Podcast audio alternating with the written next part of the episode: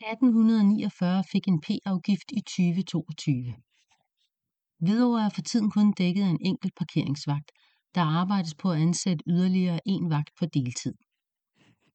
Reglerne for parkering omkring vejkryds lader til at være det største problem for bilister i Hvidovre. I hvert fald er det netop parkeringer omkring vejkryds, der har udløst flest p-afgifter fra det kommunale p-korps i 2022. Det fremgår af den årlige orientering om evaluering af parkeringsområdet, som økonomiudvalget fik på udvalgets seneste møde.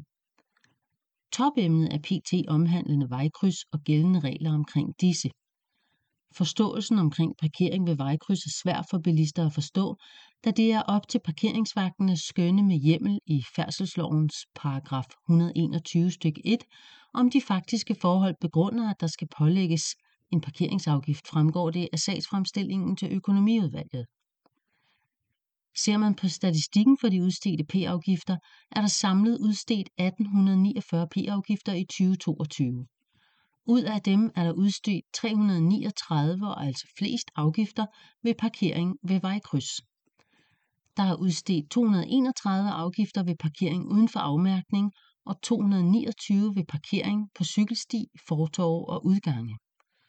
214 har fået en p-afgift, fordi de, ifølge opgørelsen, har parkeret i en tidsbegrænset parkering, eller deres p-skive har været urigtigt indstillet. 119 klagede. Af evalueringen fremgår det dog også, at 119 af de pålagte afgifter er blevet påklaget, og at 23 af dem er blevet annulleret af Hvidovre Kommune. Primært fordi modtagerne af afgiften har kunnet bevise, at vedkommende ikke længere ejede køretøjet. Af evalueringen fremgår det endvidere, at der for nuværende kun er en enkelt medarbejder, der udsteder p-afgifter, men at der arbejdes på at ansætte en til.